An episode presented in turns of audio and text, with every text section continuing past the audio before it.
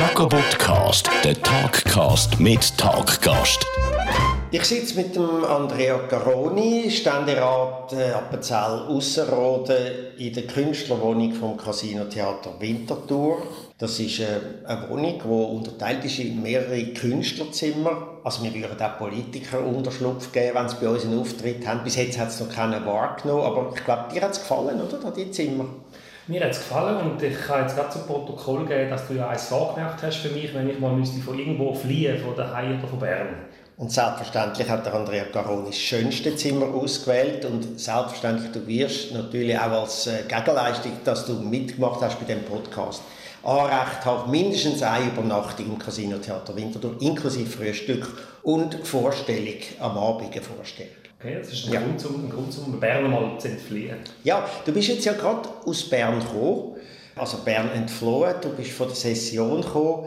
Du reist da ziemlich viel hin und her, wahrscheinlich Bern und Appenzell Ausserrhoden, oder? Ja, ich bin etwa 100 Tage im Schnitt pro Jahr zu Bern und zwischen 90 und 110 und komme sehr oft äh, quasi am Casinotheater vorbei. Mhm. per Zug und verbinde so quasi das Land westlich von Winterthur und östlich von Winterthur. Fast täglich bin ich an der Durchfahrt. Aber in Winterthur habe ich immer so ein, schlechtes Gewissen, weil meine äh, Partnerin ist vom Rum Winti und sie sagt immer, am schönsten sei eigentlich in Winti. Und wenn ich da durchfahre, dann wird mir ein bisschen vor Augen geführt, dass ah, sie ist... Wenn ja, sie könnte ganz frei hätte können wählen dann ich ihre Anzage wäre, wären wir wahrscheinlich heute da in so einer Wohnung im Casino-Theater. Jasmin ist von Winterthur? Sie ist von Hettlingen, aber mhm. gross von Winterthur. Genau. Kenne ich Hettlingen, das ist bekannt. Ja. Die hast du aber nicht getroffen, indem du einfach da vorbeigefahren bist, oder? nein. Ja. nein, nein, aber also in Zürich. Aber eben, sie hat schon ein Herz für da. Und das ist ein Grund, warum wir am Schluss in Herisau gelandet sind. Das ist nämlich fast der westliche Punkt von Ausserrhoden. Sprich, wenn du in Ausserrhoden bist und möchtest möglichst schnell bei Winti sein, dann musst du nach Herisau. Ah, ist das so? Das hat ganz komische geografische Bedingungen, das Appenzell. Ich habe ja gehört sagen, dass der geografische Mittelpunkt von Ausserrhoden liegt in Innerrhoden. Das tut uns ein bisschen weh. Es liegen noch ein paar Mittelpunkte von Ausserrhoden in Innerrhoden. Also ein paar zum Beispiel äh, kulinarische äh, Highlights kommen äh, großenteils äh, aus Innerrhoden. Ich sage jetzt mal Augenzwinker und Leider für uns Ausserrhoder. Also das äh, Bier und äh, Whisky und äh, der Schnaps natürlich berühmt und so. Kommen aus Innerrhoden. Aber immerhin, äh, das Sentis, wenn du auf das Sentis willst, die Badestation ist in Ausserrhoden und wenn du oben ankommst, ist auch in Ausserrhoden. Und wenn du ein paar Schritte laufst, bist du schon in. Also Gaumenfreude, habe ich jetzt das rausgehört, kommen aus Innerrhoden. Hat das damit zu tun, dass sie Katholiken ja, die Innerrödler, oder? Die sind ja immer... Und die Ausserrödler sind Protestanten. Großteil. Mittlerweile natürlich sehr durchmischt, aber wenn du ein paar hundert Jahre zurückgehst, ist die Trendlinie extrem scharf. Sie haben sogar durch Häuser durch, haben Linien gezogen wo eine Familie quasi getrennt hat. Aber und er schon da gegen den Schnaps und gegen das gute Bier und gegen all die Köstlichkeiten. Die waren wahrscheinlich ein bisschen brötiger drauf damals, Sie haben äh, ein bisschen mehr industriell gearbeitet, an diesen gefährlichen Maschinen kannst du keinen Schnaps trinken.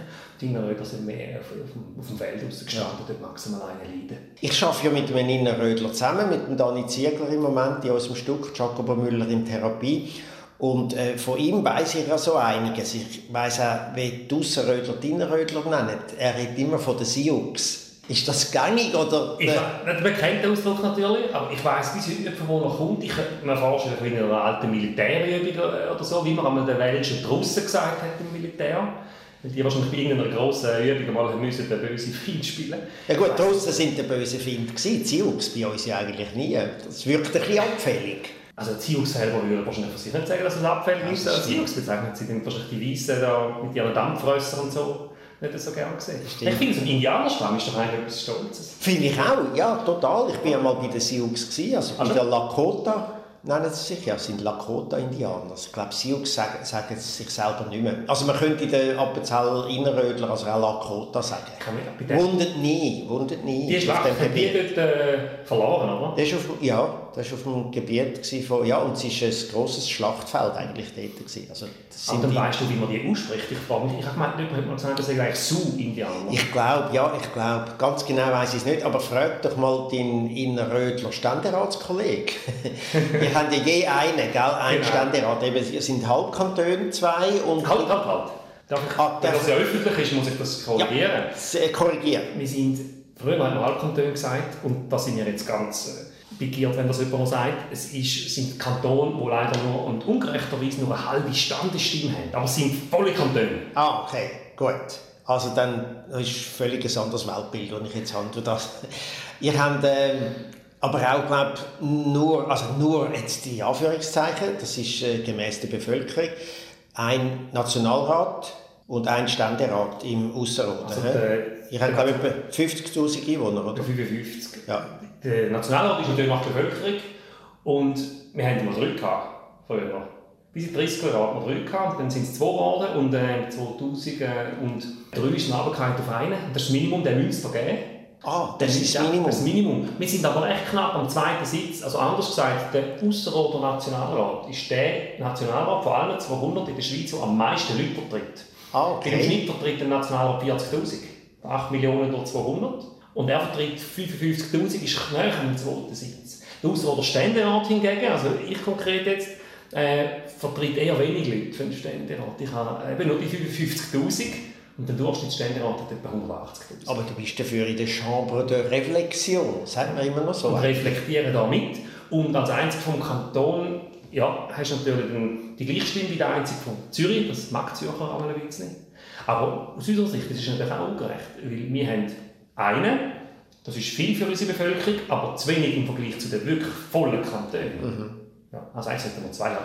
Also ich bin durch die Zahlen jetzt äh, schon ein bisschen bin schon ein bisschen beeindruckt, muss ich sagen. Wobei, man kann es auch anders sagen, oder? Appenzell-Ausserrhoden ist die Hälfte von Winterthur. Darum haben die Städte immer Mühe mit unseren Ständeräten. Ja. Am liebsten hätten Zürcher hätten ja gerne sieben für die Stadt Zürich, die Ständeräte, und nochmal fünf für die ja, gut, die Zürcher tun sowieso alles übertrieben. Sie meinen ja, sie müssen neun Exekutivmitglieder haben, oder? Und 35 Nationalräte ist ja auch gestorben. Ist spannend. Ja gut, ich meine, die Stadt Zürich hat neun ah, ja, Exekutivmitglieder, aber 35 Nationalräte hat die Stadt Zürich doch noch nicht. Das müssen sie teilen mit der Zürich Landschaft und da ist Winterthur Vorreiter, natürlich. Da hat er alles Ja, genau, genau. Jetzt, du bist vorher ja Nationalrat gewesen, gell, vor Und dann hast du gewechselt auf den Ständerat. Warum eigentlich?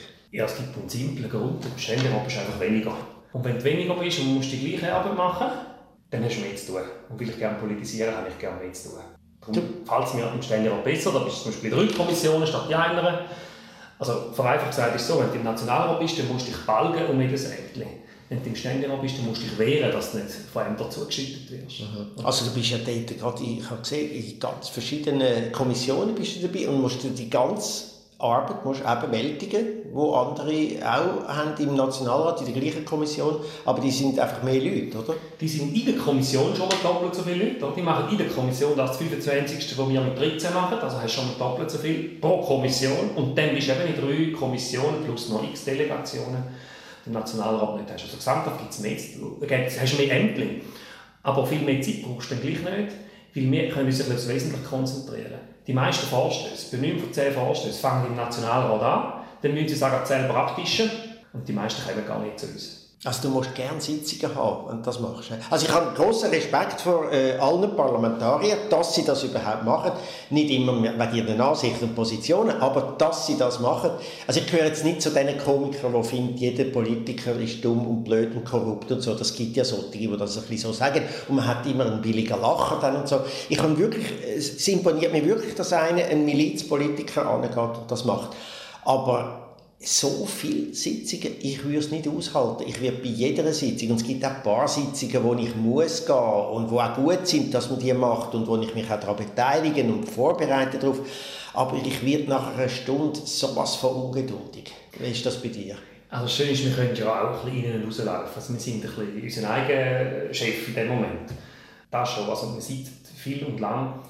Aber was, was ich mir jetzt gefragt habe, wo du das gesagt hast, dass du das bewunderst, ich wundere mich immer, wenn jemand quasi uns bewundert, dass wir das gerne machen. Ich mache das so gerne, dass für mich klar ist, alle wollen das machen. Alle auf dieser Welt würden das gerne machen.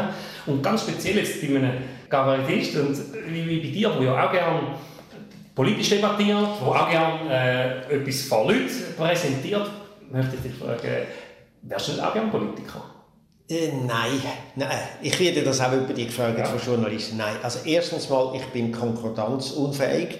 Ich glaube, ich, ich könnte nicht in einer Regierung einen Entscheid mittragen, wo ich nicht äh, einverstanden Aber bin. als Parlamentarier? Als Parlamentarier, da bin ich eben, glaube ich, ein bisschen zu faul. Ich habe so einen Respekt vor dem riesen Wust an Dokumenten, die ihr studieren müsst. Und ich meine, wir können ja ein bisschen so tun. Wir haben in unserer Show, wo wir jetzt gerade spielen, auch so eine Stelle drin, wo wir sagen, weißt, in unserer Branche musst du eigentlich gar nicht so viel wissen, aber mit dem Wenigen musst du eben etwas können, äh, machen, damit es nachher gut tönt. Das machen wir auch. Und dass es einen Lacher gibt. Gut, die haben auch Lachen, aber unfreiwillig eher, oder? Aber es ist relativ ähnlich. Also du bist auf einem sehr breiten Themenspektrum unterwegs als politischer Kabarettist und wir sind auf all diesen Themen auch unterwegs und uns beiden fehlt der abgrundtiefe Tiefgang. Wir sind beide nicht Fachidioten in keinem von diesen Gebieten. Und ja, aber du bist es ein bisschen mehr als ich natürlich. Mehr Fach du, hast, du hast Fach... Nein, nein, du hast mehr Fach.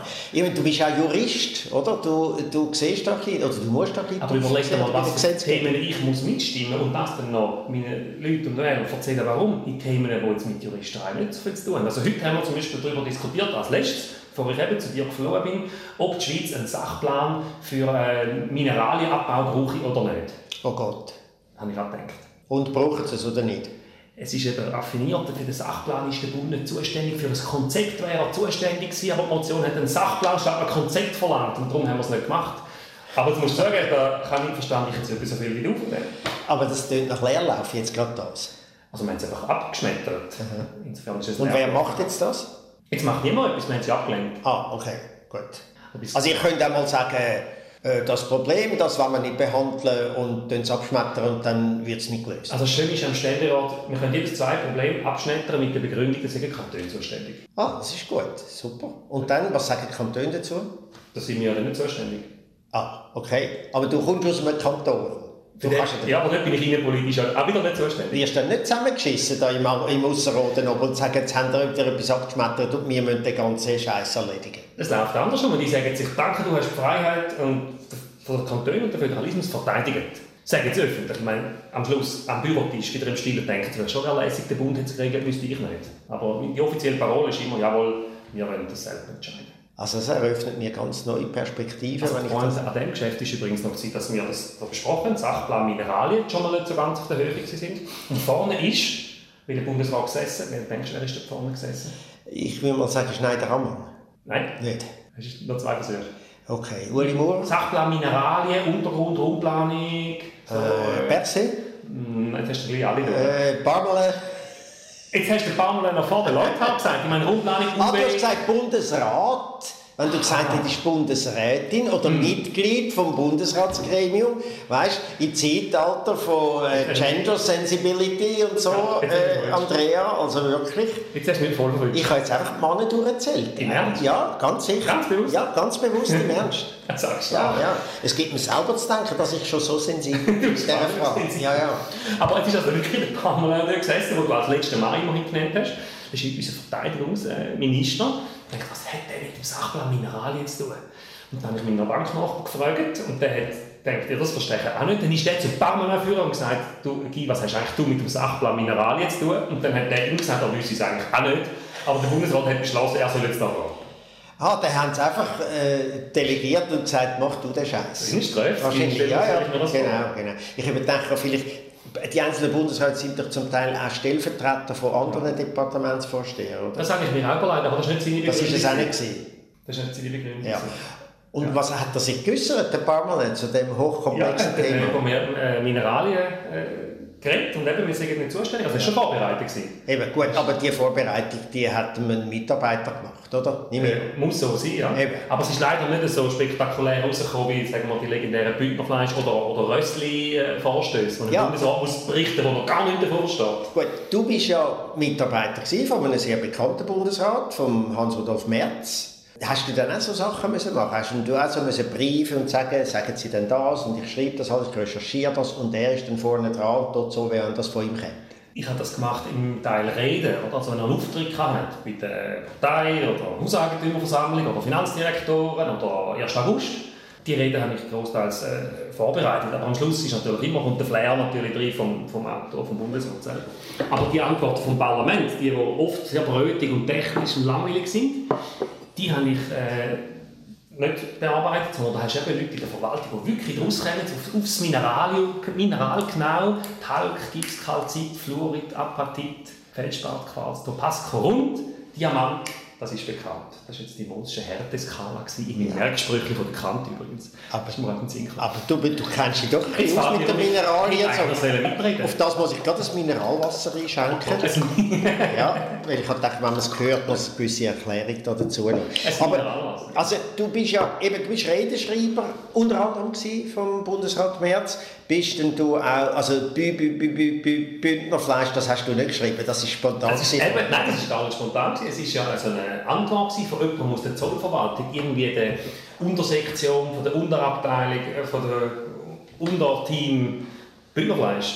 Und der hat das geschrieben. Und dann ist das die Archiv aufgewandert und zum Hans-Uli Merz und der Armin hat das müssen vortragen und es hat einfach vergunzt. Und was ich Pointe eigentlich im Ganzen finde, ist erst, dass, dass er dann sich ist noch entschuldigen freundlich, er ist ein extrem Menschenfreund, Hans-Uli ja, Merz. sehr höflicher Mensch. Ich bin ihm ein-, zweimal begegnet, das ist ganz ein höflicher Mensch. Extrem, für seine Mitarbeiter fürsorglich war es nicht. Mhm. Und ist also zu dem Schritt ist ein Täter angegangen und hat dann gesagt, er entschuldigt sich noch, falls der Eindruck entstanden ist, er hätte sich lustig gemacht über seine Arbeit.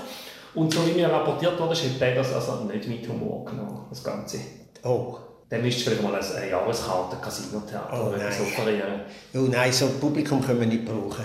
Weißt du, die, die so humorlos sind. Therapieren. Ich meine, ich kann man sogar auf der Bühne Ja, gut, aber nicht in Sachen Humor, sondern in Sachen Publikum. Okay. Aber wir müssen therapieren in unserem Stück. Oh nein, solche Zuschauer musst du uns nicht dazu bringen. Da musst du, nimm ein paar andere mit. Und solche Leute sitzen halt auch auf den Amtsstühlen und äh, ja, für dort, wo es ein bisschen soll sein, hast du einen persönlichen Mitarbeiter, der deinen Stil ein kennen und auch einen, einen glatten Spruch nicht drin schreiben. Aber bei diesen 100 Vorstößen, die du jeden Tag musst vortragen kannst du jedes Mal einen Kabarettist drüber lassen. Ja. Aber eigentlich sollte die in der Kommunikationsabteilung noch, noch einen Kabarettist haben. Einfach für, für, für, die Rhetorik. Ja, für die Rhetorik vielleicht, ja klar. Es gibt ja auch, ich meine, witzige Politikerreden finde ich sind natürlich toll, weil man so ganz viel, äh, viel mehr Leute erreicht, viel mehr Junge erreicht, wenn ich will sagen äh, wo dann denken, aha, der hat noch Witz oder der hat sogar Selbstironie, das wäre eigentlich fast das Beste. Es gibt ja solche Politiker, also für mich ist der Barack Obama immer so einer gewesen, der relativ cool hat können, zwar seine taffe Message überbringen, aber mit ein paar guten Bemerkungen eben können sagen, hey, hört mal, äh, man kann zwischendurch eben auch mal ein bisschen anders reden miteinander, oder? Und das hat in der Schweiz ja lang, ist das so, also wo wir angefangen haben mit, der, mit der Late Night Show, mit Victors Programm, dem Victors Spätprogramm, ist es also eine grosse Sache gewesen, da immer noch, dass Politiker zu uns gekommen sind. Und dann haben die gemerkt, dass man mit dem eben auch eine Message überbringen kann, oder? Und das sehr eloquent gemacht. Du bist, hast zu denen gehört zum Beispiel. Und es gibt ein paar andere. Es gibt einen, den Alexander Czepet, der kürzlich verstorben ist. Der ist einer von denen gewesen. Auch ein Toni Brunner im Übrigen. Äh, solche, die gemerkt haben, dass man eben das Medium auch anders kann brauchen kann. Und dass man anders kann mit den Leuten reden kann. Oder zum Beispiel auch Develin Wittmer-Schlumpf, mhm. der zu uns gekommen ist und äh, so eine flapsige Bemerkung gemacht hat, wo er nachher aber ein bisschen angekreidet worden ist. Es ist ja da, glaube ich, um was ist es gegangen? Irgendeine Steuerreform, ich weiß nicht. Und die Bundesräte haben das Gefühl, das Publikum immer noch sehr humorlos wenn sie etwas anderes sagen, dann hängt man die...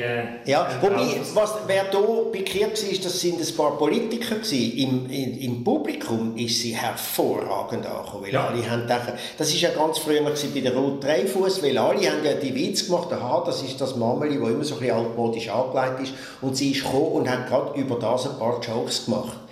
Und mit dem hat sie alles aus dem Weg geräumt und hat nachher ihre Message können überbringen was eigentlich sehr geschickt ist. Das haben die Amerikaner uns ein bisschen voraus. Nicht, nicht zuletzt darum kommt die Late-Night-Show ja. von dort. Ich denke, die, die Selbstironie quasi vom, vom Politiker ist, ist wahrscheinlich darum, darum so wertvoll, weil ja immer der Verdacht besteht, dass der Politiker sich zu ernst nimmt, einmal grundsätzlich. Er kommt irgendein Amt über und kann sogar noch eine gewisse äh, Macht in seinem beschränkten Rahmen ausüben.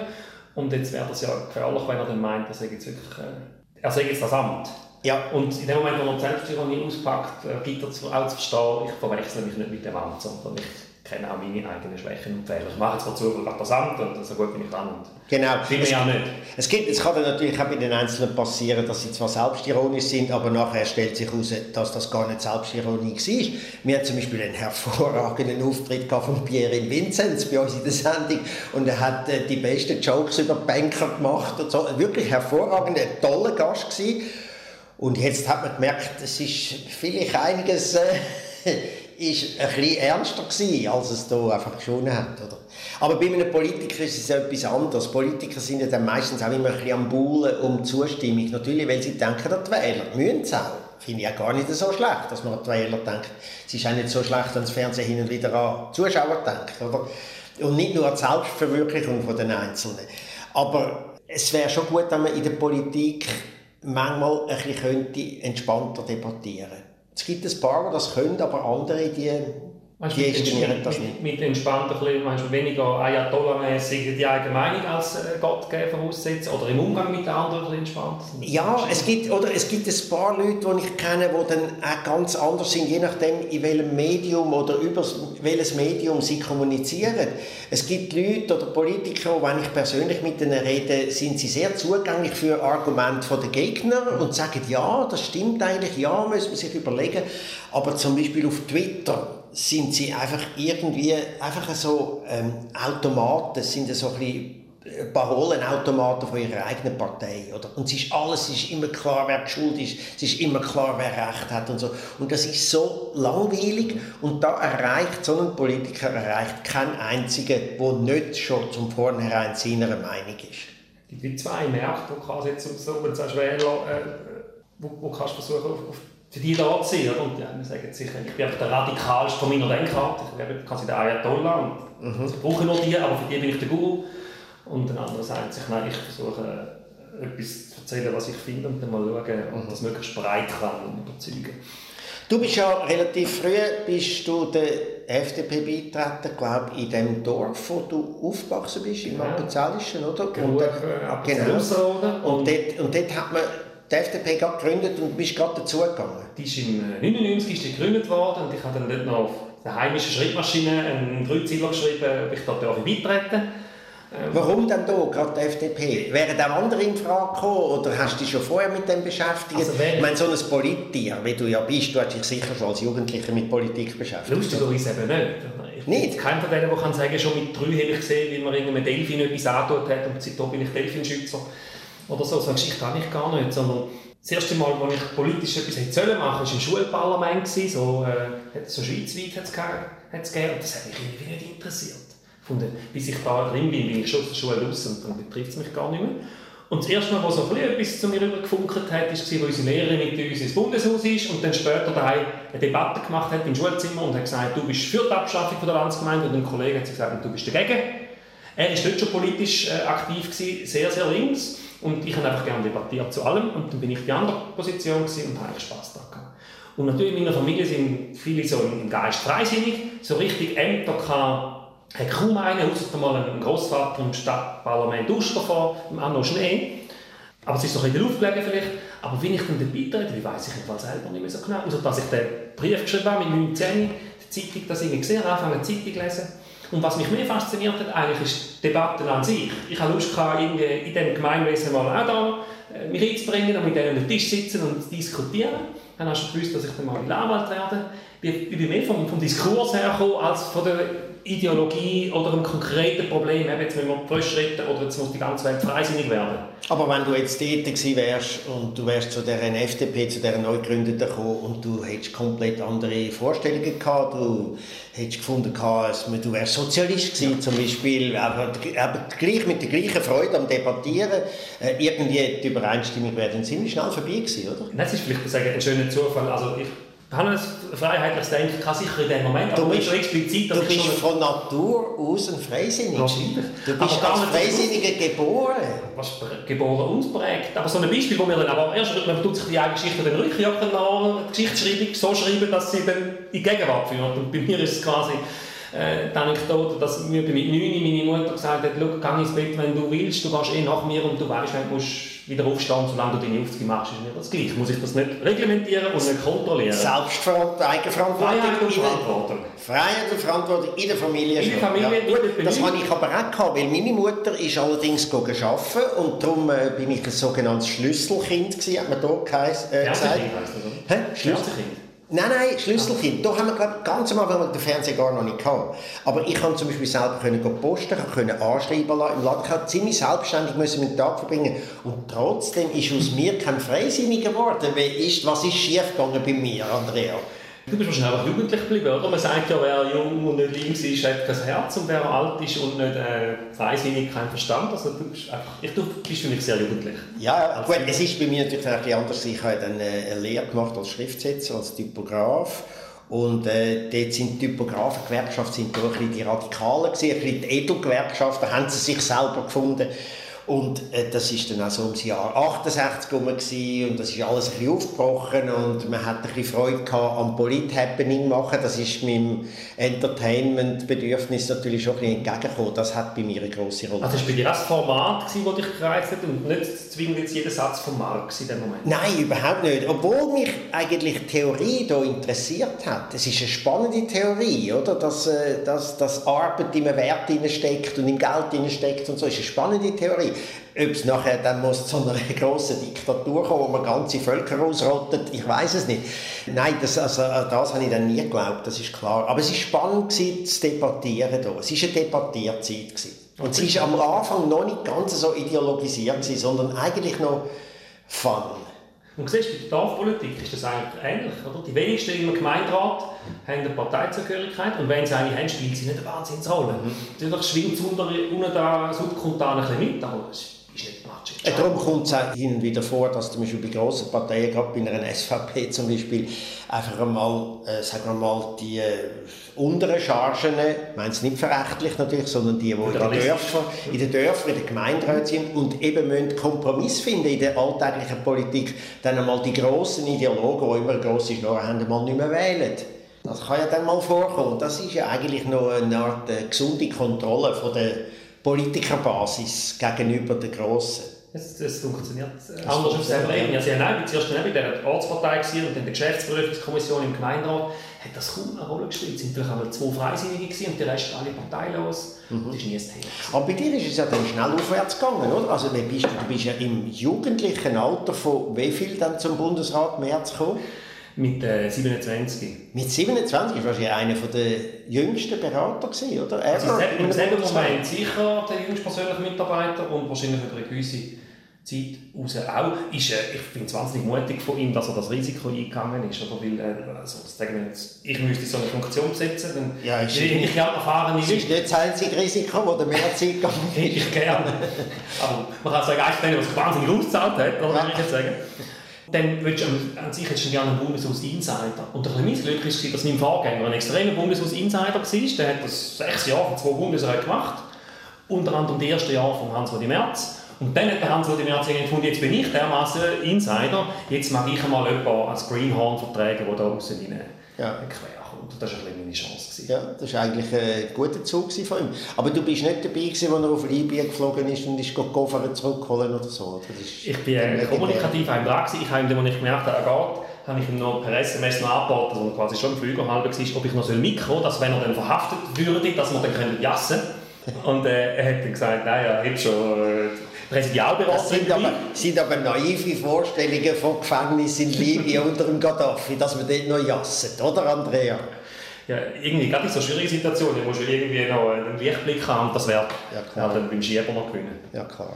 Das ist ja heute bei den Bundesräten ja so, äh, das ist ja klar, dass die Berater brauchen. Oder? Es ist ja so, dass wir eben nur sieben haben. Das ist ja eigentlich wenig für eine Landesregierung.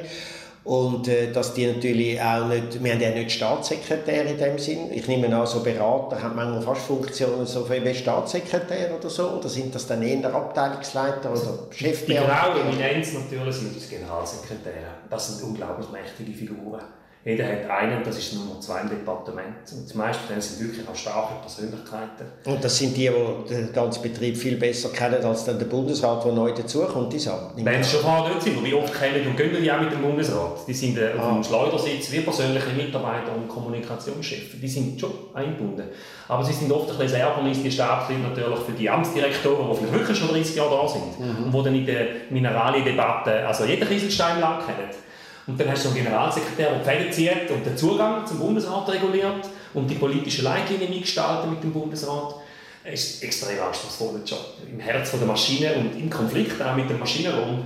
Mhm. Aber wie viel Einfluss haben die auf den Bundesrat? Viel, würde ich sagen. Schon, he? Eben. Also ich meine, stell dir vor, jetzt kommt der Bundesrat Jacobo neu ins Amt und sie geht das Departement, wo du nichts davon verstehst, bei dir jetzt Mineralogie haben wir herausgefunden ja. und landest da, Sachplan Mineralien, mal erzählen. Und dann kommt der Generalsekretär und tut dir doch das Dossier zusammenstellen und sagt, du, wir sind schon immer so gelaufen. Ja. Du bist wahrscheinlich in den ersten paar Amtstage.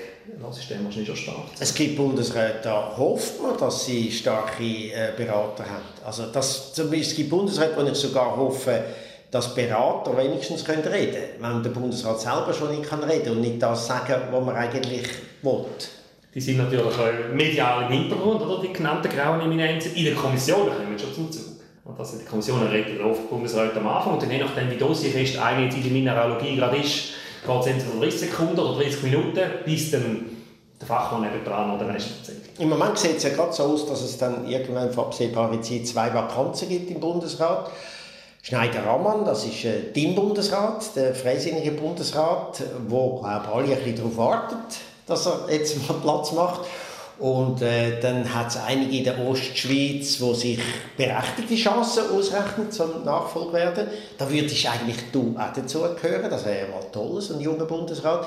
Aber da ist noch deine Parteikollegin aus Wil, St. Gallen, der, hat der Name nicht ein. Karin Keller? Karin Keller. Zum Glück gibt es eine Volkswahl, gell? sonst müsstest du noch googeln, welchen Namen Ja, ja, ja das, jetzt, das ist jetzt peinlich, dass mir jetzt den Namen nicht in den Sinn kommt. Aber es ist schöner gewesen, wenn du den Namen sagst als ich. Jetzt, äh, wie ist das, das wird jetzt so, da dort, dort überall ein bisschen scharren, oder wie das dann läuft. Eigentlich ist es ein bisschen, ich sage nicht mafiös im Sinn von, äh, von kriminell, oder? aber es ist eigentlich so, wenn ein Bundesrat langsam führen kommt, in anderen Ländern ist das so, das ist der natürliche äh, Führer oder der erste Mann die erste Frau von der jeweiligen Partei geht dann auch in die Regierung und dann weiß man auch, wer man wählt. Da in der Schweiz weiß man ja manchmal gar nicht recht, wer man wählt. Das ist so das Komische. Ist das, ist das eine gute Sache in unserem System oder ist das etwas, was man mal ändern müsste? Ich sollte noch nie so direkt vergleichen, weil die Systeme, die du genannt hast, die haben ja zwar den Premier, der ist klar, aber das ist dann nur einer von der Mehrheitspartei. Also es läuft komplett anders dort. Und der wiederum wählt dann sein Kabinett und wie denn die genau entstehen, finde ich noch viel obskurer. Also, das ist klar. Ich sage ja nicht... Der Chef ist klar. Ja, ich sage nicht, man soll so... Aber ich sage, die Persönlichkeit, die vorkommt, ja die haben irgendwo mal müssen, und wenn es nur auf politischem Gebiet ist, ein bisschen zeigen, dass sie Führungsqualität haben. der Premierminister, oder? Der Premierminister, das ist der Leader der Partei. nein, nein, so meine ich es nicht. Auch wenn der Premierminister nachher andere äh, ins, Kabinett ins Kabinett und sind das meistens solche, die irgendwo einfach schon auf einem gewissen Sachgebiet irgendetwas erreicht haben. Oder sie sind irgendwie Chef bei einem Landesverband oder bei einer Region oder so, oder Partei, eine Sektion von einer Partei oder so. Also jedenfalls eine, wo hat können, wo ein bisschen fighten oder? Da habe ich dann manchmal das Gefühl, und das ist gerade bei dem jetzigen FDP-Bundesrat der Fall, der hat nie gross müssen fighten und darum kann er sich auch nicht richtig ausdrücken. Und von einem Politiker erwarte ich, dass er seine Positionen verteidigt und einmal ein bisschen in einen Fight eingeht. Also, Moment, Bei einem, wo man immer Verbarmen hat, weil man denkt, erlebe ich echt das Ende von seinem Satz oder nicht? Und wenn ja, gibt es überhaupt das Ende vom Satz? Das ist einfach, das geht nicht in der Politik. Also ich sehe den kommunikativen Vorwurf jetzt an Bundesrat Schneider an. Aber darf ich auch ein tiefer schauen, was einer macht. Aber machen wir einen Schritt zurück zum Systemvergleich. Ich sehe es genau umgekehrt. Oder in dem System, das du genannt hast, da gibt es einen Leader, der muss fighten. Nimmst, nehmen wir die USA, so einen Trump, der muss fighten für das Amt. Oder? Kann man sich fragen, ob er Rucksack hat, aber irgendwie hat er gefightet und hat auf eine Art auch gewonnen. Aber nachher kann er... Die Russen haben ein bisschen mitgefahren. Die haben noch geholfen. Ja, ja. Und nachher kann er aber nehmen, wen er will. Und auch innerhalb äh, «You're fired» wow. der Nächste. Da bekommt die Schweiz einen, der Botschafter ist. Weißt du nicht, was der... Das war vor seinem Golfbuddy einfach. Gewesen. Also ich würde sagen, die zweite Reihe in so System, und das alle aus dem Präsident sind die zweite Reihe, die kommt von irgendwo. Ohne Merite sind eigentlich zufällig. Es lange, vielleicht bist du ein grosser Gönner gewesen, ein Spender. In der Schweiz sind sieben in der ersten Reihe und jeder muss aus eigener Kraft dort kommen bist nicht nur der Junior-Minister, weil du der Cousin bist und den gut kennst. Da muss jeder allein fighten. Und jetzt gerade Beispiel Schneider man zeigt das ja Er war vorher genau von so einem Verband Präsident, wo du Swissman, wo du genannt hast, und mhm. Nationalratsunternehmer. Also da muss jeder in eigenen Namen reinkommen. Du kannst nicht sagen, hoffentlich gewinnt mein Chef und der tut mich dann schon anziehen. Weißt, ich meine es jetzt weniger vom System aus, ich meine es mehr von der Persönlichkeit aus von jemandem. Also, dass wenn jemand in der Politik ist, etwas vertritt und in ein Exekutivamt kommt, erwarte ich von einem, dass er feitet, dass er argumentiert. Und wenn er das nicht kann, finde ich, ist er am falschen Ort. Nur das, was ich sagen okay, ja. Also eben unser System in der Tat wählt natürlich die Leute, ich sage nicht zufällig, aber so wählt es keim. Und am Schluss gibt hundert Überlegungen, die jeder, wenn er auf den Zettel schreibt, schreibt. Und das ist natürlich nicht, wenn du jemanden da anstellst mit deinem klaren Anforderungskatalog und dann nimmst du den, den du findest, der Beste. Das ist klar, ja. Sag mal, du, bist du äh, wirklich das Exekutivamt hast du in der Politik bis jetzt noch nicht gehabt? In der Gemeinde bin ich Gemeinde. Ich bin im Gemeinderat. Das war klein, klein ja. und übersichtlich. Ich bin Baupräsident geworden. Das wäre etwas so wie du, Mineralienminister. Aber man kommt ja alles rein. Und ich habe dann die Baubewilligungen und Bauten von dieser Gemeinde gemacht und ich habe es extrem schön gefunden. Ja gut, aber das hast du jetzt auch können brauchen, glaube du hast ja ein Haus gebaut, oder? genau, genau. Das, ist sicher, das ist sicher gewisse Kenntnisse. Und man hat sogar müssen einen Wanderweg um, äh, umleiten, glaube ich, oder? Äh, das hat sogar mal im Blick geschafft. Äh, was aber relativ gut gegangen ist, es ist einfach so, baurechtlich ist ein Wanderweg verlegen komplizierter als ein AKW bauen. weil da so viel mitredet. Aber ist Schluss auch richtig, weil es ist klar, sonst kommt jeder und sagt, Wanderweg finde ich super, aber meine muss man zutun. Und darum schauen sie da genau an. Aber ich sage nochmal, die, die Gemeindearbeit habe ich extrem schön gefunden, weil in so einem Gemeindeamt, du siehst einfach, was du machst. Also wir haben über irgendeinen konkreten Hag irgendwo debattiert und dann bist du an, den Hag anlangen, anschauen. Wenn ich jetzt noch durch die Gemeinde fahre, sehe ich noch den Hag. Finde, wir müssen eine Auflage mehr machen, damit er schöner wäre. Aber es ist so zum Anlangen. Und was wir zu Bern machen, mache ich ja extrem gerne, aber es ist einfach extrem langfristig. Du hast vorhin gesagt, erlebe ich den vom Satz noch. Da musst du dich fragen, wenn ich am ersten Tag vom Amt den Vorstoß einreiche, überlebe ich die Abstimmung über den Vorstoß noch. Das ist extrem lang und abstrakt am Schluss. Aber es ist doch etwas, was doch jeder Politiker, ich weiss, es wird jeder Politiker gefragt, äh, wollen Sie Bundesrat, würden Sie Bundesrat, aber äh, gestalten kann man ja im Exekutivamt natürlich sehr direkt und eben etwas, wo man nachher kann anschauen kann. Wenn es nicht gerade der Haag ist oder gut, gewisse Sachen, eben, wo du sagst, kompliziert sind über Jahre hinweg und irgendwie verwässert alles und so. Aber es gibt doch gewisse Gestaltungsmöglichkeiten auch in der Exekutive in der Schweiz. Würde also, das reizen? Der Schweizer Bundesrat hat natürlich massiv mehr Gestaltungsmöglichkeiten oder ein bisschen profaner gesagt, ach, als der normale Parlamentarier. Massiv mehr ist klar. Aber er zahlt einen gigantischen Preis ja. Und was mich ein bisschen unterscheidet von einigen meiner Ratskollegen ist, ich habe relativ näher gesehen, wie das Preis, was auf dem Preisschild steht. Ja, das ist es, glaube ich. Ja. Und, äh, aber trotzdem, würdest du es machen? Also in einem aktuellen Zustand kann ich mir das, äh, Zustand von Lebenssituation kann ich mir das äh, kaum vorstellen. Ob ich es mir nicht vorstellen, weiß ich nicht.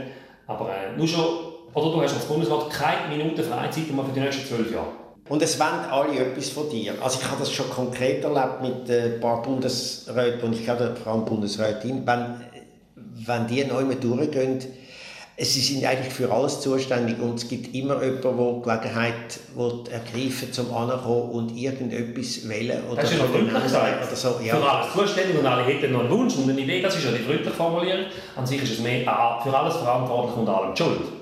Das ist ja eigentlich genau. so. Oder wenn einer auf der Straße vom Bundesrat zugeht, dann hat er vielleicht einen höflichen Wunsch. Aber die, die natürlich Briefe schreiben, oder die, die in anderen Parteien sind und immer schiessen, das musst du auch noch wollen.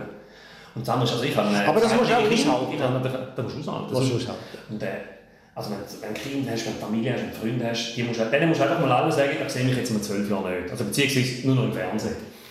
Und wenn ich wieder komme, dann äh, fange ich an, originell röteln. Mhm. Du bist, ähm, glaube von der Familie aus, aus dem Tessin, oder? Von Garoni sind äh, Tessiner, oder? Jetzt habe ich deine mangelnde Sensibilität in schlechter Frage, aber wir dürfen aufdecken. Stimmt natürlich, mein Großvater väterlicherseits Garoni ist vom Tessin und dann als Unternehmer in die Ostschweiz dort den Flughafen und, und Eisenbahnweg und so gebaut als Unternehmer. Aber was ich dass ich immer, was mich fasziniert oder ein bisschen erschüttert bei diesen Fragen, die sich alle immer fragen, wo kommt der Name her? Man geht immer dieser eine Vaterlinie nach. Ja, ich kenne das, das natürlich. Kenne ich bei mir natürlich auch, oder? Wo, woher ja, ja, klar, klar, ja, Aber genau. Großmutter und ja. der Großvater, die sind alle irrelevant. Ja, ja. Woher ist denn die mütterliche Linie? also zum der Vater zu nennen, war ein Bündner. Ja. Ein Bündner, ein Zahnarzt, mein Großvater Fleisch. Und dann ich zwei, zwei Großmütter Schweizerinnen und eine Generation zurück, zum Teil wird es schon deutsch, also es wird dann wahnsinnig bunt. Und zum Teil, wenn jemand aus einem rechtskonservativen Ecke kommt und sagt, sind Sie denn eigentlich Italiener? So halb mit dem Vorwurf. Dann sage ich zwar zuerst entwaffnen Designer, die gehen ja so halb dann. Mhm. Aber das sind natürlich auch Italiener gewesen. Kein Cink. Ja, kein Cink, aber Cink, ja. 200 Jahre vorher schon. Ja. Und dann sage ich aber, wenn wir 200 Jahre zurückgehen, sind vielleicht, weiß ich, wie viele von meinen Vorfahren aus irgendwelchen Ländern gekommen, die sie auf der Karte gar nicht würden finden. Die sind dann aber irgendwie eben in Appenzellischen und du, bist, du hast dann glaube ich auch noch äh, das Bürgerrecht angenommen, oder? Also ich bin natürlich Schweizer geboren, von Schweizer Eltern, von Schweizer Urgroßeltern. Ich meine das Bürgerrecht von, von, von der Gemeinde. Ja, genau, das, das habe ich zum Spass gemacht mit 22 äh, meine Mutter und ich haben uns einfach in den Ort verbunden gefühlt. Und ich war schon politisch, gewesen, ich dachte, das lerne ich jetzt mal ab. Und als Jurist lernt die Verfahren. Ich habe so die Eigenschaft, ich habe so Freude an diesen Verfahren als Jurist, ich spiele die immer durch. Also ich habe extra eine Pistole von meinem Großvater übernommen, um mal eine Waffe registrieren und schauen, wie das geht. Und ich habe mich eben einbürgern lassen, um mal die Einbürgerung durchzuspielen. Und lustig war, als ich angerufen habe, im Einbürgerungsamt vom Kanton mit 22, gesagt, grüezi, da ist Garoni, ich würde mich gerne mal einbürgern. Dann hat die Frau gesagt, guten Tag, Herr Garoni, verstehen Sie mich, wenn ich ganz langsam mit Ihnen spreche? Und sagt, ja, das ist am Gemeinderat, das geht gut. Aber das, das habe ich auch noch gespielt. Ja, ich habe etwas Ähnliches erlebt, da in Winterthur. Das war eben hier im 68, wo ich natürlich auch ein bisschen einer der Exponenten war von der neuen Linken da in der Stadt. Äh, da habe ich eine Vorladung bekommen von der Fremdenpolizei. Ich solle vorbeikommen und bitte Ausländerausweis mitbringen. Und dann habe ich angerufen und gesagt, Sie, äh, das ist jetzt eine grosse Schwierigkeit. Ich habe keinen Ausländerausweis. Ein Sopapier? Dann haben die, ja, der fast wahrscheinlich schon einen Streifenwagen schicken und so. Und ich gesagt, ich bin leider Schweizer und habe einen Schweizer Pass, wie seit Geburt Schweizer, mein Vater auch. Also da hat einer einen anschwärzen und gefunden, das ist ein Italiener, der ist politisch tätig. Der schafft man uns. Ja. Wir sind ja heute wieder am Punkt, wo wir Vorstöße im eidgenössischen Parlament haben, ein politisches Redeverbot für Ausländer. Ja. Mit der Gefahr besteht, dass sie nicht genau das sagen, was wir schon immer haben. Wo wir genannt werden wissen, ja klar. Jetzt die Parlamentarier, sagen wir jetzt mal, wo so eigentlich das eine Thema noch haben wir sind besser als alle anderen. Was haben wir den anderen voraus? Welche müssen wir rausschicken wieder, weil sie uns nicht passen und so. Äh, das ist ja vor allem eine Partei, nämlich die SVP, die das bewirtschaftet. Langsam habe ich aber das Gefühl, es wirkt nicht mehr so wie auch schon. Kommt wahrscheinlich auf Grosswetterlagen, oder? Im Sommer 15 mit der ganzen Flüchtlingsthematik in Europa sind alle spitz drauf gewesen. Klar. Und irgendwann schließt sich das vielleicht auch ab. Ist ja, wenn wir Asylgesetzabstimmungen haben, dann kommen die immer äh, hoch durch, die Gesetze. Aber äh, SVP können natürlich den Anspruch nehmen und sagen, unsere Ideen sind so im Mainstream und in der Gesetzgebung angekommen, dass der Bedarf halt immer so groß ist. Mhm. Das, Schlimmste, was einem Politiker kann passieren kann, vor wenn man monothematisch ist, dass seine Wünsche umgesetzt werden. Also wenn du 40-Stunden-Woche forderst und plötzlich ist sie da, was machst du? Ja, klar. Also dieses große Thema ist ja die Freiheit. Oder? Das ist ja sowieso, Freiheit ist das Wort, wo alle immer sagen, da muss man dann im Einzelnen mal ein bisschen definieren, wem seine Freiheit und äh, ist die eigene Freiheit dann so groß, dass sie die Freiheit vom anderen stört und so das alte Thema. Freiheit und äh, Selbstverantwortung, Eigenverantwortung, das ist das große Thema und du machst ja so einen interessanten E-Mail-Dialog zusammen mit der Matthäa Meyer. Äh, ja. Macht er das immer noch? NZZ? Ja. Sie haben jetzt gerade die Zeitung umgebaut und haben uns gestrichen. Also ja, uns haben weil ich habe das eigentlich noch sehr einen interessanten Dialog gefunden zwischen zwei Exponenten von äh, SP und FDP und sind all diese grossen Fragen eigentlich immer dort ein bisschen dran gekommen. Du bist aber das schon einer, der irgendwann einmal dann einmal sieht, also die grosse Selbstverantwortung, jetzt zum Beispiel äh, Kosten im Gesundheitswesen irgendwo, du sagst ja, wenn jetzt, sagen wir mal, der Selbstbehalt bei 10'000 Franken ist, dann nützt das auch denen, die kein Geld haben. Das habe ich nie ganz verstanden. Weil die Prämie natürlich um das geht, oder? Bei einer vierköpfigen Familie würde es gerade aufheben.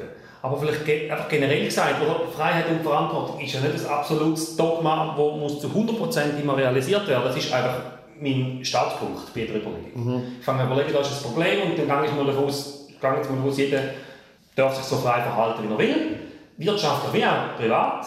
Und dann muss man mich überzeugen davon, dass es in diesem spezifischen Fall besser wäre, einzugreifen. Eben, alles, alles löst der Kapitalismus ja nicht, einfach so. Also die freie Wirtschaft schafft einmal den Wohlstand, dass wir nachher überhaupt Geld haben, um etwas zu machen. Aber selbstverständlich braucht er einen Staat und braucht Regeln. Genau. Ich fange einfach immer bis so wenig wie möglich an und dann kann man mich von unten her überzeugen und sagen, aber der Eingriff ist nötig. Oder gerade wenn ich sage, äh, Selbstverantwortung ist mir klar, ein Kind äh, oder äh, ja, ein Kind kann nicht gleich entscheiden, wie ein Erwachsener. Oder jemand, der keine Arbeit hat oder keine Ausbildung hat, der kann man nicht das Gleiche zumuten wie jemand, der all die Mittel hat. Und dann überlege ich einfach immer, was ist der minimale Eingriff? Der wäre jetzt da zum Beispiel nicht zwangshaft Löhne umverteilen und reglementieren, sondern denen die Möglichkeit geben, um sich zu entfalten. Sprich Bildung und, und offenen Arbeitsmarkt, wo jeder etwas finden kann. Aber ich komme, ich komme von dort her. Und wie weit ich dann gegangen hier Richtung des Staates... du überzeugen dann? Ich kann mich überzeugen, ich komme einfach von dort her. Oder? Ich ja. fange nicht einmal an zu sagen, was ist die maximale Staatseingriff, die wir Freude haben. Wo, wo kann ich möglichst mich genau. verwirklichen als äh, politischer Ingenieur und die Welt gestalten nach meinen Fantasien, sondern ich kann mich möglichst jeden machen lassen. Was ist das Minimum, das wir versuchen einzugreifen? Weil dann all die Eingriffe natürlich werden, die kommen ja nicht vom Himmel, sondern die werden dann wieder durch Politiker mit ihren eigenen Interessen und ihren unvollständigen Informationen gemacht. Das kommt ja oft ein Scheitern, als wenn man nichts gemacht hat. Darum bin ich einfach sehr zurückgehalten mit, mit den politischen Eingriffen. Mhm. Also in äh, Appenzell kennt man ja immer noch, glaub, wie heißt das, die freie ja, Heiltätigkeit. Also der kann eigentlich auf Deutsch gesagt jeder Kurpfuscher immer noch äh, als Arzt auftreten, oder? Wir sind strenger geworden. Ist natürlich unter mit Scharlatanerie auch Schabernack getrieben worden. Und jetzt gibt es nur noch die Übergangsregelung. Also wenn du neu willst, Kurpfuscher werden, geht es nicht mehr, aber die bestehenden Kurpfuscher dürfen jetzt noch bleiben. Äh, was natürlich auch, auch da ist, ich finde, im Gesundheitswesen, wenn du ein bisschen weniger selber zahlen wirst, vielleicht hättest du mehr Anreiz zu schauen, kann ich überhaupt zu jemandem, was es bringt. Und wenn dir natürlich die Kasse deine Kügel zahlt, dann nimmst du eine größere Packung, als wenn du selber müsstest zahlen. Mhm. Gut, also das mit der Homöopathie und mit der Naturheilkunde und so, das nimmst du auch ein bisschen pragmatisch, oder? Also, ich sage, machen, machen was ihr wollt. Ich muss ja nicht daran glauben, ja. ich setze mich sogar ein für aber es soll nicht, aber es soll nicht gezahlt werden von der Kasse. Ich es einfach nicht. Ich, ja. ich sage, so viel wie möglich könnt ihr machen, ich will es einfach nicht müssen zahlen. Und ähnlich wie freie Meinung. In der, genau, in der freie Meinung, ich, ich, muss sie einfach, ich will sie einfach vielleicht nicht teilen, aber, aber sagen Sie bitte. Ja, klar. Es hat ein paar so Eigenheiten noch. In, stimmt das eigentlich, dass die, sind das jetzt die Innerroder oder die Ausserroder, die Hunde essen? ich habe noch nie einen Hund gegessen. Ich müsste den Kantonsveterinär fragen, ob es legal ist. Ich weiß es nicht. Aber es ist auch lustig, nicht? wenn ich in einer Gesellschaft bin, Hunde essen geht gar nicht. Nein, geht also, nicht. Also, ja. super. Ja, ja, ja. Ja, gar nicht. Hunde geht nicht. Ja, ja, klar. Das extrem gleich. Ja, das ja, das stimmt auch. Also, da, da sind die Chinesen gleich wie die Appenzeller. Nicht Spießchen, Hund, Katz. Ja, klar. Ich finde auch, also, man muss es einfach gut halten vorher. Ja, das, man darf nicht quälen, ja. Also entweder ist man dafür, man isst überhaupt kein Tier, oder dann muss man irgendwie einen Unterschied machen und sagen, das Tier ist wertvoller als andere, oder? Ja, das, das sind wir ja, das sind wir ja sowas schizophren. Ja, ja, ich, ich kann es selber nicht ganz ausblenden. Ich bin ja selber schizophren in der Ich auch, ich kann es auch nicht ausblenden, oder? Ich, kann, ich weiss jetzt auch nicht, ob ich einen Hund essen Aber also, ich als Kind Hühner gehabt und werde bald wieder einen Hühnerstall bauen für meine Kinder. Und finde ich wahnsinnig herzig, wenn jemand so ein Huhn auch nur schön anschauen würde ich schon Top-Leute dafür holen. Aber und wie das Huhn verschiessen, oder der, was äh, der schön anschaut? Äh, und nachher ist sicher ein Chicken Burger. Ja, sicher. Das geht mir eben auch so. Also ich bin ein grosser Tierfreund. Und ich, gut, ich schaue, dass ich nicht, ich muss nicht jeden Tag Fleisch haben. Und wenn ich Fleisch esse, dann schaue ich, woher das kommt. Und ist das Tier einigermaßen gehalten worden. Wenn man es nicht schafft, Vegetarier zu sein und zu sagen, ich esse gar kein Tier, dann muss man irgendwie ein bisschen schauen, dass man wenigstens die Tierhaltung verbessert. Ich habe sogar noch ein weiteres Argument dem äh, Fleischkonsum irgendwie zu legitimieren. Nämlich, ich denke, die meisten Tiere die hätten gar nie gelebt, wenn wir kein Fleisch essen Also wäre es lieber, ein Kalb, das gar nie geboren wird, oder eins, das geboren wird, gut gehalten und dann irgendwann zum Steak wird? Wir werden alle irgendwann zu äh, es, Food for World. Ja, natürlich, klar. Wir, wir alle auch. Ja. Nur äh, es, tut mit, es tut uns glaub, nicht jemand züchten, aus. Ich will, gibt ein höheres Wesen, das uns züchtet. Ja, genau. Wo uns züchtet. Das stimmt eigentlich. Das weißt du was? Das, das sind grosse Metz, der große Metzger. Oder? Es ist nicht der Herrgott, es ist der große Metzger, der uns züchtet auf dieser Welt. Ich glaube, es ist der große Wurm. Weil wer ist dies am Schluss? Ja, aber weißt du, vielleicht ist der nicht eben die, die, die, die physischen Überbleibsel, sondern der ist unsere Seele. Verstehst du? Das ist vielleicht eine ganz andere Art von Nahrung. Weißt du was, wenn wir, wenn, wenn wir eine Religionsgemeinschaft gründen, genau. Ja, ich auch. Und ich, wir müssten einfach ein paar dumme Sachen würden wir sicher finden, die das würden glauben und uns unterstützen, zahlen und wir würden in Saus und Braus leben. Kennst du den, sicher den Kult auch als Amerika-Freund äh, vom Flying Spaghetti Monster? Ja, natürlich. Oder? natürlich. Ich bin äh, Anhänger davon. Pastafari. Ja, ja, natürlich. Klar. Also das, ist ja, das ist ja das Tolle gewesen. Das hat ja ein Wissenschaftler hat das Ganze herausgefunden, eine Religion konstruiert und gesagt, wenn die anderen schon all die Privilegien haben, will er die gleichen Privilegien auch, weil es sei etwa gleich plausibel und etwa gleich logisch wie die anderen Religionen. Ja, bist, ja, du, bist du, also da muss ich als, muss, ja, dich ja, äh, äh, Flying Spaghetti also Monster. ich verstehe, bei den- fragen Politiker ja oft, was man für Religion hat, heisst einfach im anderen. Aber Pastafarian kannst du nie angeben. Ja, und, ja genau. Weißt du was? Aber das könnten wir jetzt doch einführen. Hä? Dass aber, du, aber das mit, würde der, noch, mit der Bund, ja, es gibt doch dort, äh, irgendwie die, alle Parlamentarier sind doch irgendwie aufgelistet auf der Bundeswebsite, Ja. oder? Das müsste dort drauf sein, Pastafari. Du kannst das eben nicht abrätseln. Ja, fände ich toll. Fände ich wirklich toll. Das wäre eigentlich ein schöner Schluss für so Gespräch, dass wir beides Pastafaris. Ganz am Schluss möchte ich noch etwas wissen. Ich weiss, das kommt auch immer äh, wieder bei dir. Äh, du bist ja mal Kandidat bei Music Star gewesen, gell? das ist aber noch in der Vor-März-Zeit von dir, oder? Äh, ja, das war äh, in jungen, wilden Jahren. gewesen. Als Sänger bist du, hast du dich gemolden. Gemolden habe ich als Sänger auftreten, eigentlich müssen als Sänger und Tänzer, was wir ja nicht gesagt haben vorher. Oh nein, echt? Sie- Sie haben dich verarscht. Du hast nur Ja. tanzen dabei. Genau, sie haben es sogar gefilmt. Ich habe dann als Jungstudent das rausgestrichen. Dann haben sie gesagt, das geht nicht, dann darf ich gar nicht kommen. Und bin dann also auftreten. Und ich war dermaßen äh, unterirdisch gewesen, offenbar, dass sie dann gesagt haben, ich käme in der Leider-Nein-Rubrik. Was ich dann aber auch nicht geschafft habe. Also wieder zu wenig skurril gewesen für die Selbst. Also nicht einmal leider nein hast geschafft. leider Was nein. hast du denn gesungen? Also ich muss sagen, ich habe es vielleicht ein bisschen wenig ernst genommen. Ich habe, äh, also Azzurro habe ich gesungen und My Way. Du musst eine fetzige Nummer und eine Ballade bringen. Und ich habe dann angefangen mit Azzurro, wo ich gefunden habe, das ist ein Fäger. Aha. Und nach einer Strophe haben sie gesagt, Cut, ähm, und jetzt bitte der Fäger. Und das ist der Vater. das ist der Fäger gewesen, dann habe ich nur noch My Way gemacht. Und sie gesagt, bringen Sie noch My Way. Und My Way war wirklich ganz eine dumme Wahl. Gewesen, weil My Way fängt irgendwie den dritttiefsten Oktav an und hört in den vierthöchsten, äh, höchsten auf. Nach dem Erlebnis hast du dich entschlossen, Schlagzeuger zu werden. Oder bist du auch schon Schlagzeuger Ich gewesen? seit die 9 bin ich Schlagzeuger, aber jetzt... Äh, Und bist ja Chef von der Genau, Bundeshausband. wir gerade von der. Wir haben gestern Abend unseren Gesangsabend gehabt und ich tue mich jetzt da langsam wieder äh, aufbauen.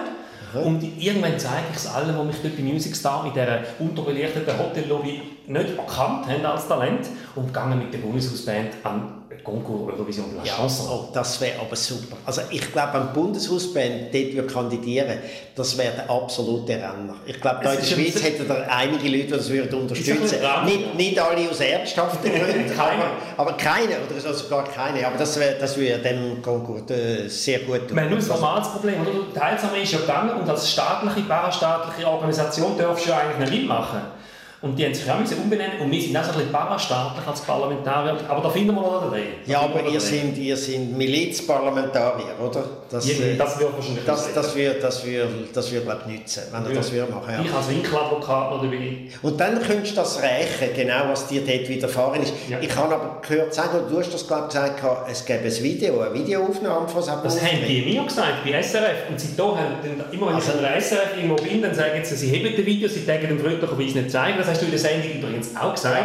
Und hast dich jetzt gerade ein bisschen verraten, dass Ich die weiss. hohl, hohl ist. Ich weiß, es ist, äh, ich meine, wenn du würdest, ich glaube, nur schon das wäre ein Grund, dass du würdest als Bundesrat kandidieren, weil dann würde Hey. das sicher rauskommen. Das ist ein Grund, warum ich nie könnte kandidieren oder? Wenn du so Leichen im Keller hast, darfst du nicht Ein Bundesrat, der findet, Azzurro sei der Fäger, also das wäre eigentlich fast wie Schneidermann ein bisschen. Ja, vor allem habe ich dann nachher noch zu, äh, zum Lied äh, You and me, baby, ain't nothing like mammals, so let's do it as they do on the Discovery Channel. Kennst du das Lied? Nein.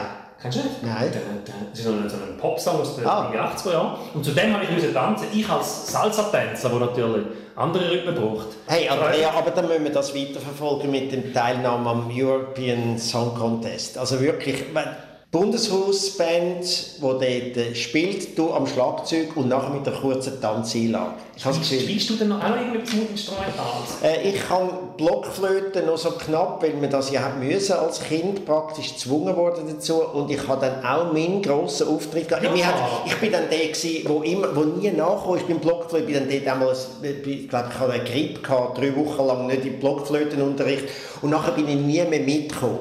Und da habe ich dann meinen grossen Triumph, habe ich glaube im Zirkus gesehen. 2006 genau auf dem Kamel oben Blowing als. Freddy Hinz, Blowing in the Wind, und zwar äh, verkehrt draufgehockt auf dem Kamel. Ja, ja. Und ich habe Blowing in the Wind mit meiner alten Blockflöte gespielt und das Zirkusorchester hat versucht, bei meinem mitzukommen. Der Schlagzeuger Albtraum. Ja, ist absolut ein Albtraum. Aber eben, wie gesagt, Du musst versprechen, wenn du jemals kandidierst als Bundesrat, also dann muss man das Video zeigen. Oder die Alternative wäre, du gehst wirklich mit der Bundeshausband am European Song Contest. Aber dann machen wir jetzt ab, wenn wir uns qualifizieren für den Eurovision Song Contest, dass du uns an der Blockflöte wirst unterstützen Werde ich machen, ja. Und ihr könnt proben, da bei uns im Casino-Theater und in dieser Künstlerwohnung, wo wir jetzt das Interview gemacht haben, darfst du dann übernachten. Vielen Dank für das Gespräch, Andrea Caroni. für die Einladung. Jaco Podcast. Mehr oder weniger regelmäßig auf watson.ch und radio24.ch.